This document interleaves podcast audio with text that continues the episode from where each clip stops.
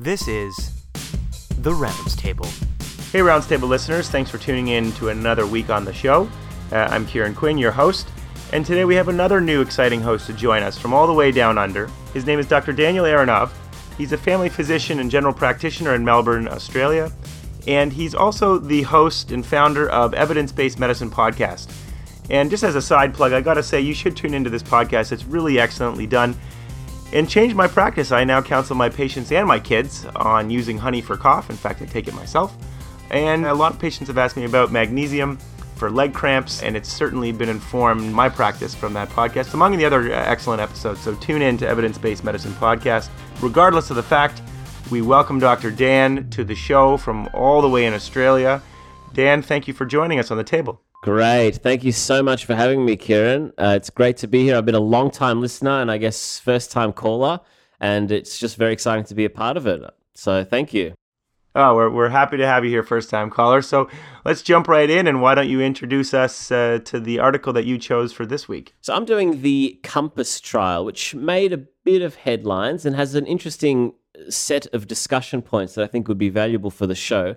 It stands for Cardiovascular Outcomes for People Using Anticoagulation Strategies, and it was published in October of 2017 in the New England Journal of Medicine. Certainly, I remember this trial made a fair number of headlines, and we had discussed it at several different journal clubs. So tell us, Dan, what was the bottom line for this particular study? Well, the bottom line was that rivaroxaban at a dose of 2.5 milligrams twice a day, plus low dose aspirin, was superior than aspirin alone for preventing cardiovascular disease in those with established cardiovascular disease. But on the other side of the coin, it was associated with increased risk of major bleeding. Ah, so there's the rub uh, when it comes to this age old question of is more better? And we've covered this on the show before for triple therapy in secondary prevention of stroke. And so we're looking at our medical and moral compass on how we're going to use this evidence to treat coronary artery disease. And yes, Dan, I you know that I operate on the on the puns, and and there they are. We've started the show with a bang. You encompass a lot of puns, I should say. Ah, excellent. Well, good counterpoint.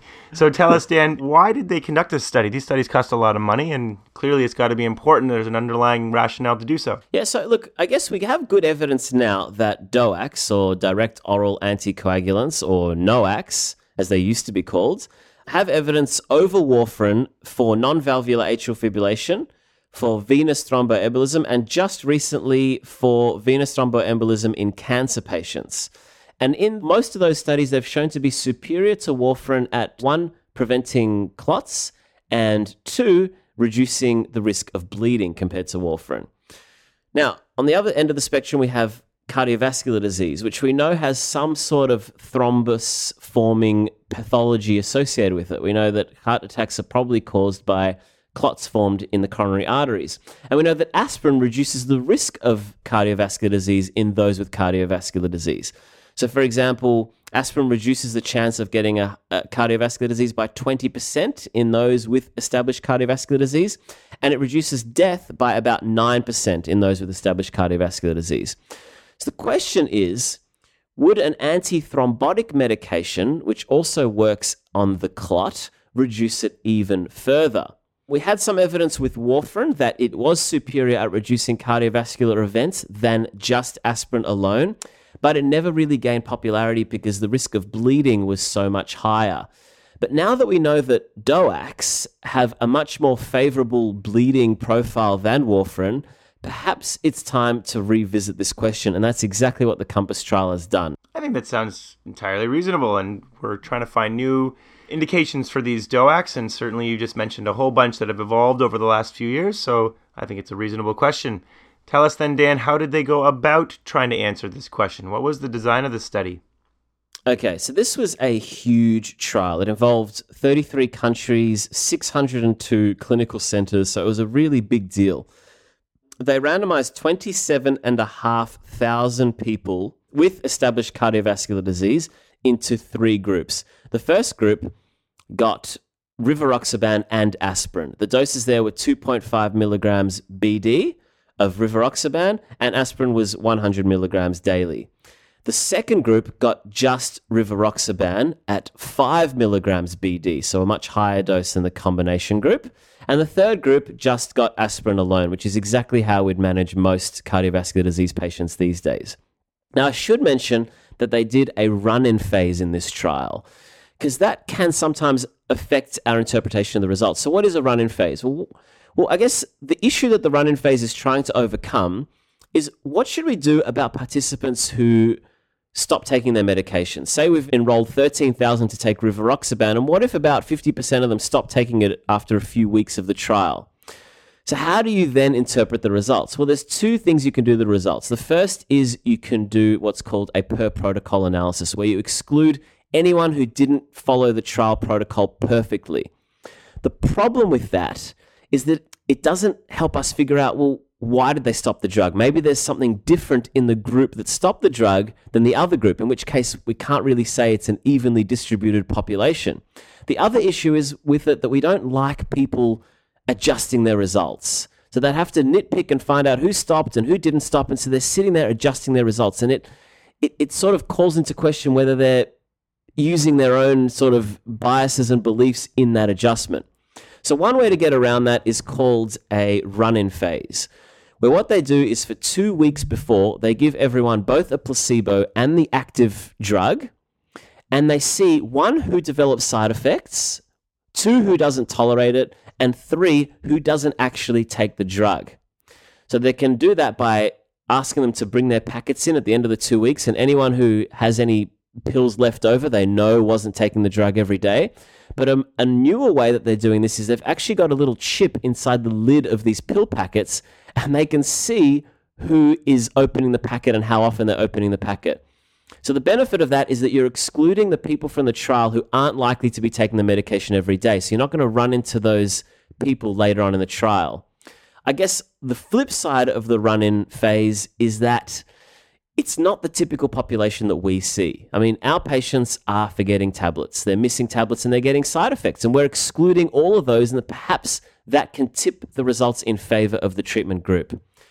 Now, I did not expect that rant to go on for that long, and I'm sorry to all the listeners. That was a bit of boring EBM for your listening, and I, I apologize deeply, especially because this is my first go and I'm trying to make a good impression. well, you certainly wowed us with your knowledge of trial methodologies. And I think the point is to take home from all of that is when you use a run in phase, as you said, you're really trying to get at is this a true effect when you see the differences between the groups? But it's going to be very limited to the population who tolerates this medication and doesn't develop side effects. So the application to your general population or your generalizability is somewhat limited. All right, so tell us what they actually did then following this run in phase as far as the intervention itself. Right, so they had to have either coronary artery disease or peripheral artery disease or both. And they were very strict. If they were younger than 65, they made sure they had at least disease in two cardiovascular beds, or they had to have two other risk factors. So, currently smoking, diabetes, or renal failure.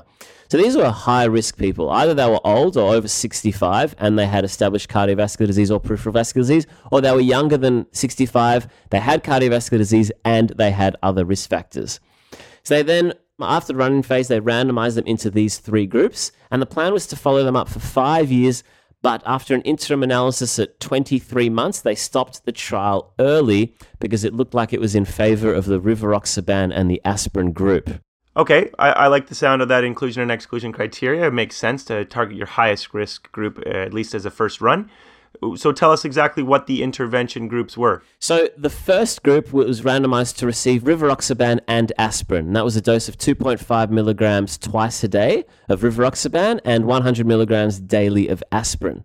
The second group got rivaroxaban alone, and that was at 5 milligrams BD, so a higher dose than the combination group. And the third group got aspirin alone, which is exactly how we'd manage our cardiovascular disease patients currently. So you told us about the inclusion and exclusion criteria. What did the actual patients look like who were enrolled in the trial? Yeah, so the average age was 68 years old. About 80% were male and 20% were female. 21% were using tobacco, so I don't know what your rates are over there in, in America, but that's significantly higher than our use of tobacco in Australia. Hypertension, 75% had hypertension, 37% had diabetes. 90% of the participants had a history of coronary artery disease, while 27% had a history of peripheral artery disease. And how about their management of that coronary artery disease prior to the intervention drugs, of course? But were they were they well treated on optimal medical therapy? Right. So 70% were on an ACE inhibitor. You know, 26% were on a calcium channel blocker, 70% were on a beta blocker, and 90% were on statins. So this was, I guess, a, a group of people that were on all the, well, most of them were on all the right medications for cardiovascular disease. Yeah, I'd say it's a, a high risk, but at least close to optimally managed group of individuals. So it's helpful to know how to think about this in the application outside the trial. All right, and you said they, they followed these people up for a plan of five years. Of course, it was stopped short, but what were they measuring as the primary outcome that called the Data Safety Monitoring Board to stop the trial early for superiority? So, the primary outcome was a composite of cardiovascular death, stroke, or myocardial infarction which I think is very reasonable. So they didn't have all those extra um, MACE criteria like revascularization, things that are quite controversial. Just the real things that patients really care about death, stroke, and heart attacks. The, the major, I guess, um, adverse effect that they were looking for was a, a composite of major bleeding, and that was fatal bleeding, symptomatic bleeding into a critical organ, surgical site bleeding requiring another operation, or bleeding that led to hospitalization. They had a whole bunch of other outcomes, and obviously they split them all up individually, but they were sort of the main two outcomes that were relevant, I think. Yeah, I think that's that's definitely reasonable and, and relevant to what the listeners and what the patients want to know about. All right, you here, here comes a little pun. Uh, guide us through the results here, Dan. Very good. Okay. So the primary outcome, which again was cardiovascular death, stroke, or myocardial infarction, happened less in the rivaroxaban plus aspirin group than in the rivaroxaban alone group or in the aspirin alone group. So in the aspirin alone group, this cardiovascular death, stroke, and myocardial infarction happened in 5.4% of the population after 23 months. But in the rivaroxaban plus aspirin group, that happened in 4.1% of the population, giving us a relative risk reduction of about 25%, which is not unreasonable. Other things to note is that death from any cause was also reduced, and that was statistically significant. So 4.1% of people died after 23 months in the aspirin group, but 3.4% died in the rivaroxaban plus aspirin group, again, leading to a relative risk reduction of about 18%, which is quite significant when you think of the benefit of aspirin over placebo, as I mentioned, there is a 20% reduction in cardiovascular disease over placebo with aspirin. Well, this is showing a 25% reduction over aspirin. And when I mentioned that aspirin reduces death by 9% over placebo, this reduces death by, you know, 18% over aspirin. It seems almost too good to be true. it does, it does. But let's now head to the adverse events. So, the major bleeding, which I'll just go over again, it was fatal bleeding, symptomatic bleeding into a critical organ, surgical site bleeding requiring another operation, or bleeding that led to hospitalization. So, this happened in 1.9% of those in the aspirin alone group. But in the rivaroxaban plus aspirin group, it went up to 3.1%. So, a relative increase of 70% in major bleeding. But I should mention that there was no difference in fatal bleeding, which is probably the most significant of all the major bleeding criteria. And there was also no difference in intracranial bleeding, which is probably something that would worry me more than any other type of bleeding. So the majority of the increased bleeding was sort of gastrointestinal or skin or injection site sort of bleeding. So make of that what you will there, Kieran. Fair enough. Well, Let's talk about then what you think of these findings and whether you had any thoughts or concerns about how the trial was conducted or anything else that you know came to mind in analyzing this. Well, the, the first thing I should mention is this was sponsored by Bayer. They were also involved in the protocol and in the data collection. So that, that's just a Bayer, sorry, is the pharmaceutical company that manufacture rivaroxaban. So that's something to consider.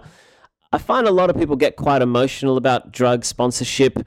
To me, all it makes me do is just look at the methods more critically and i think the methods hold up so i don't i don't think their influence necessarily impacted the results they might have impacted the methods but i think the methods hold up and uh, I think it was a well conducted trial so I tend to believe this results. I would have liked to have seen it go for the intended time length of five years. I'm not a fan of stopping trials early. At the end of the day, when we plan all our statistical analyses, we plan it for how long we were planning on running the trial. The analysis wasn't geared to just be adjusted halfway through the trial. So I would have loved to see what would have happened at the end of the five years and whether the results would have held up.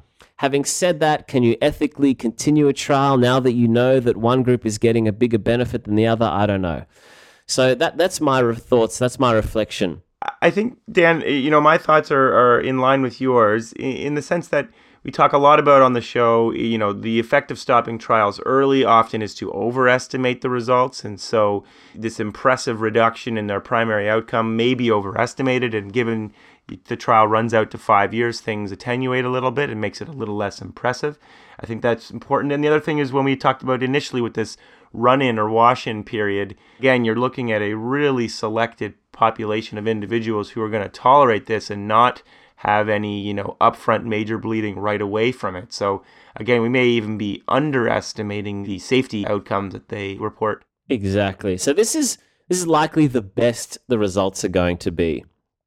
Having said that, if the results are true, you know, I always ask myself, would I give this to patients? And the answer to that is, well, would I take this for myself if I, you know, if I was in this situation? And I think I would.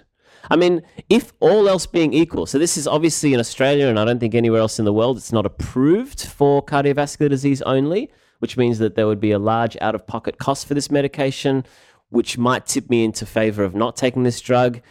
But, you know, there is some benefit in cardiovascular disease, there is some benefit in death, and there is an increase in bleeding, but not the bleedings that I really care about, which are fatal bleedings and intracranial bleedings. So, I would probably take this, which means I would mention it to my patients and use a shared informed decision making approach. You know, this can reduce your chance of getting a heart attack by so and so, but at the same time, it reduce it increases your chance of bleeding. You know, by seventy percent. What would you, you know? What would you like to do? Well, what I find fascinating about this data is that I find it fascinating that it hasn't really been adopted as a use for secondary prevention. And I think it's amazing that when there's a lot of emotion or belief associated with an intervention, any sort of evidence that promotes that emotional belief is is taken up very quickly. The best example is we've had a belief that lower targets in blood pressure are better. We've had that for decades despite evidence not necessarily supporting that until the sprint trial came along and showed that yes, lower targets of blood pressure are better for cardiovascular disease and for death, but have a whole host of side effects. And yet, because that trial sort of uh, helped propagate this strong emotional belief, it's been pretty widely adopted. I know the AHA um, guidelines in America have recently just changed their targets. So, whereas this has a very similar outcome profile to the sprint trial. It shows that there is a benefit in cardiovascular disease, there is a benefit in death, but there is an increase in side effects, yet it hasn't been widely adopted. And I find that quite fascinating how certain pieces of evidence are adopted quickly and certain others aren't adopted. Well, I, I, think your point is very well taken there. We all look for our own confirmation of our beliefs, and when we find it, we're happier and we uptake things. And I think, in the context of you know, would I give this to my patients? I agree. I often don't use myself because I seem to sort of abuse myself in some ways, but I certainly think about would I give this to my mom or my dad. And I think from this trial, I think, you know, in the right bleeding risk context, I would absolutely give it to either of them, and therefore I'd give it to most of my patients, so long as they were the right selection of individuals. And I think that's where the tipping point for me are the nuances of applying the COMPASS trial as opposed to for all patients with uh, cardiovascular disease. Absolutely. I, I, would be very scared if this got a blanket treatment for all those with cardiovascular disease, especially as I forgot to mention that they excluded anyone with a high risk of bleeding. So that's an important factor. All right. Well, that's great. Uh, we haven't uh, covered the COMPASS trial, and we sort of felt a little bad that it slipped under our radar for a while. So we appreciate you bringing that forward. Let's move on to the article that I chose for this week. Um, this is looking at a little bit more of an innovative approach to treatments in different populations. And today we're going to be talking about blood pressure control, speaking of blood pressure targets, etc., in black barber shops. And this was published by Dr. Victor and crew uh, in the New England Journal in March of 2018. Okay, great. So, what's the bottom line then, Kieran? So, Dan, this was a randomized trial of just over 300 black male adults who were attending their local barbershops. So, think non traditional healthcare settings as this kind of a trial. And they found that if you had a collaborative pharmacist led intervention that included the barbers to recommend and push sort of antihypertensive drug prescribing to these individuals with hypertension, you saw a significant reduction in systolic blood pressure by about 20 millimeters of mercury on average and a 50% difference in achieving target blood pressure controls appropriately for their different subclasses. When you compare that to just simple encouragement by educated barbers to make lifestyle modifications and attend their GP appointments, etc. That's great. So, why did you choose this trial? A couple of reasons. One, I thought it was a really neat avenue to try to be innovative in healthcare and move interventions, you know, outside of traditional healthcare settings. Hypertension is still a global epidemic and still a global problem, and particularly in certain subpopulations, even in developed countries. And so non-Hispanic black men are one of those specific populations and they're they're grossly underrepresented in hypertension trials as well. So this was a neat way to try to get around some of the socioeconomic challenges that face different cultures across the world in receiving care in traditional healthcare settings and moving that outside to these non-traditional settings. Exactly. No, that's it's great, and I really commend the trialists for conducting such a trial and trying to look outside the box of how we, you know, appeal to patients' health. So, tell us what was the design of the study? Mm-hmm. Not all healthcare occurs in doctors' offices, it seems. So, to get at that idea, they did an unblinded but cluster randomized clinical trial in Los Angeles in the United States. And they did this cluster randomization because you could have one barber shop doing two of the same patients for different arms of the trial, and that would sort of mess things up. So you had to kind of assign each barber shop to one intervention versus the other as opposed to the patients. And so, therefore, the barber shop, if you think about it, was the unit of randomization. So they included patients who were regular patrons of these barbershops, and that meant that they had to have at least one or more haircut every six weeks. That's pretty frequent, and they did that for six months. So they had a you know a longitudinal relationship with these barbershops. The individuals uh, had to be non-Hispanic black men, aged 35 to 79 years of age, and they had to be hypertensive, so their systolic blood pressure was greater than 140 millimeters of mercury on more than two uh, screening days for the trial. Women and persons receiving dialysis or chemotherapy were excluded, but otherwise a fairly open, pragmatic trial in that sense. Great. Okay. So tell us what were the interventions or the what were the interventions for this trial? Yeah, so these barber shops were assigned to the intervention, which was to encourage pharmacist follow up and measure of blood pressure. So Pharmacists regularly would review each participant's treatment with physician hypertension specialists, so you had sort of a physician overseeing things in the background. But the pharmacists prescribed the drugs, the pharmacist measured the blood pressure, they encouraged the lifestyle changes, and they monitored the blood work with a blood pressure target of less than 130 over 80 millimeters of mercury. And how they actually sort of the practical aspects of the drug prescribing it would be that the pharmacist would prescribe two drug therapies that insurance would approve and that was preferably amlodipine plus a long acting angiotensin receptor blocker or ACE inhibitor, and then to use long acting thiazide diuretics like indapamide as the preferred third drug if that was necessary. Compare that to the control group where the participating barbershops received instructions about blood pressure and that was passed on to the patients. And so these were these instructional information type discussions that occurred between uh, an individual and their barber. Everybody on both arms got baseline blood pressure measurements. Everybody got follow up calls at three months and repeat blood pressure checks at six months. Okay, great. So, what were the primary outcomes that they were looking for? So, a very objective measure of systolic blood pressure at six months. And they just wanted to see what your blood pressure was after you had these different interventions. The secondary outcomes they looked at were the diastolic pressure, the rates, uh, proportion of individuals who met blood pressure targets, that 130 over 80. They counted the number of antihypertensive drugs that were uh, required to get people to those targets. And of course, they measured adverse drug reactions like AKI and other reported symptoms due to antihypertensive medications. They also actually measured some self rated health and patient engagement measures too. So, kind of a, a neat broad spectrum of things. Great. Okay, so what did they find? So, as far as the main findings and this primary outcome, baseline blood pressure was a median of 153 on 91 millimeters of mercury. And at six months, the outcome time frame, the control arm reduced their blood pressure by about 9 millimeters of mercury. So, just good old fashioned education and encouragement can improve people's blood pressure. But if we look at the targets, 89% of individuals in the intervention arm versus 32% achieved a blood pressure of less than 140 over 90, and 63 versus 11% achieved a blood pressure of less than 130 over 80. So, quite impressive results with a significant systolic blood pressure reduction of about 20 millimeters of mercury compared to that 9 millimeters of mercury reduced in the intervention arm. That's very impressive.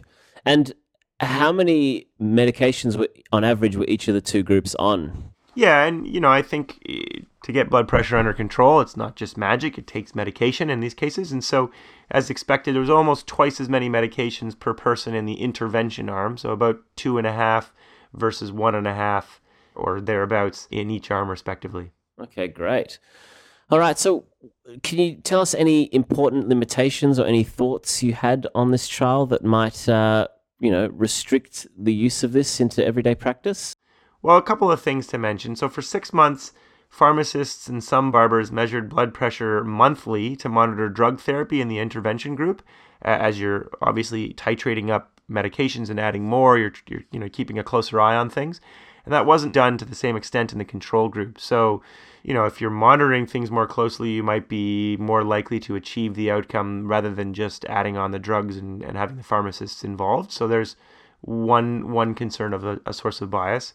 The other thing to say is pharmacists targeted an in barbershop blood pressure of less than 130 on 80, but primary care providers will often target an in office blood pressure of less than 140 over 90. So, how you apply this intervention in barbershops to uh, other care settings may be different. And the last thing I would say is your comparison group, while appropriate for the setting, is sort of an educational uh, intervention. It might have been interesting to compare blood pressure control to individuals who were randomized to attend their, their regular family physician um, and sort of capture how frequently that was done to see uh, which was more effective. I agree. That would have been that would have been really good. Also, it would have been great if they had a, a qualitative sort of element to this trial, just to get the opinions of the participants on how they preferred this model of care versus the traditional model of care where they go and see their, their healthcare profession. I think that would have added a nice little sweetener. I think it would have been extra sweet for sure. And and they do have a couple of comments from the participants that are in the in the data supplement, but not a formal qualitative study in any way. So I, I agree would have would have made it a bit richer. But what are you going to do? okay, so take us home. How would you summarize this trial, and, and how would you how would you use this to impact on your everyday practice? So I, I think at a larger level than just should we do things in barbershops, I think for me this trial really demonstrates that let's call them community outreach interventions, can be really effective means to improve health, and in this case, blood pressure control in certain populations. And certainly, there's evidence in HIV care that uh, these types of community outreach interventions can be effective as well. So, we should start to think about other ways to talk to and engage patients outside of our offices, so to speak. Now, there probably isn't a one strategy fits all approach. This trial relies on regular visits to barbershops and patients who demonstrate loyalty to it. So you, you have to understand your population that you're dealing with to be able to design uh, effective community outreach interventions. But as a proof of principle overall, I think this is a really innovative way to treat a different uh, population than those that are studied traditionally in randomized trials. And I think it's really an interesting and inspiring trial overall. So I, I do tip my hat to the authors. Absolutely. I, I agree. I loved it. Um, great, thanks for that, Kieran. Perfect. Well, Dan, uh, I know you're you're a longtime listener, so you know it's my favorite part of the show. It's the good stuff segment where we're talking about what we're reading about, what's catching your eye down under in Australia. So, um, this might be your favorite part of the segment, but I, I'm not a big reader. The only thing I really read is, is sadly trials and journals. So, so I picked an interesting trial that came out of the BMJ last year, and it was actually done by a medical student, which made me feel really, really humbled. And basically, what she did was she wanted to see for all the medications that the FDA approves on what's called, you know, on limited evidence. So often the FDA will approve a drug on limited evidence with the sort of proviso, with the understanding that there will be some sort of continuing evaluation after the initial pre approval called a life cycle evaluation. And sh- this author went on to look at how many of these drugs that are approved by the FDA with limited evidence then go on and actually carry out further trials. So, there was FDA had managed to approve 117 novel drugs between 2005 and 2012. And then she followed up 5.5 years later to see how many of these drugs then published further data. And it turns out, firstly, that 73% of these 117 drugs that were approved with limited evidence only had surrogate marker evidence. They didn't have any clinical outcomes for their diseases. So you can imagine the FDA said, yep, we'll approve it on the basis that it seems safe and there is a need, um, but we want you to continue doing trials. So, how many of them continued doing trials? Well, amazingly, 35% never did another single trial after this approval. Amazingly, also, was that the vast majority who did other trials, so on average, each of these drugs had between one to three trials um, published after this approval. And amazingly, the majority of those were further surrogate marker trials. Um, and what I find very interesting was she then looked at how many of the trials, how many of them had done a good quality randomized controlled trial after it was approved, as I guess they promised the FDA, and how many of those subsequent randomized controlled trials supported the approval indication? And guess what, Kieran? It was between 2 to 5% of the medications that were approved, then later conducted a randomized controlled trial that actually went on to prove the effect of the indication. So I guess this just speaks to the fact that uh, we shouldn't be rushing to adopt new medications without good quality evidence. And I was just fascinated at how people tend to get approved and then fall off the radar. Wow, that is surprising. Uh, well, I was reading about, in the spirit of the innovative trial that I covered for the week, new category of prescription medical treatments, well, things we would call digital therapeutics. And Dan, these are essentially mobile apps, like on your phone, your iPhone. You know, you're playing Jeweled or something like that. But these mobile apps are prescribed by your doctor um, and they're tested and approved by the FDA as medical therapy. Speaking of medical therapies that are approved by the FDA. And later this year, an app called Reset will be able to be used as the first mobile medical app to treat substance use disorder. The device actually delivers cognitive behavioral therapy to patients and teaches the user skills that aid in the treatment of substance use disorder, intended to increase abstinence from substance use and increase retention in outpatient therapy programs. So I thought that was another innovative, neat therapy that utilizes technology these days in an innovative way to try to help our patients. But if it's effective, we'll have to wait and see. And I have no idea if they're planning a randomized trial to do so. Wow. Fascinating. We'll watch this space. All right, Dan. Well, thanks for coming on the show. It was a pleasure having you, and we look forward to having you back in the future. Great. Thanks so much, Kieran. The Rounds Table is hosted online by Healthy Debate. You can read more at healthydebate.ca slash roundstable. Follow us on Twitter at roundstable or on Facebook at facebook.com slash roundstablepodcast. The Roundstable would not be possible without our fantastic team of on-air and behind-the-scenes members.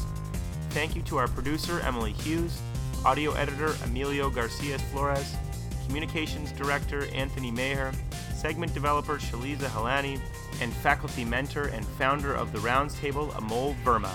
I am your weekly host, Kieran Quinn. Join us next week for an irreverent discussion of the latest medical research because who knows what they have in store for us.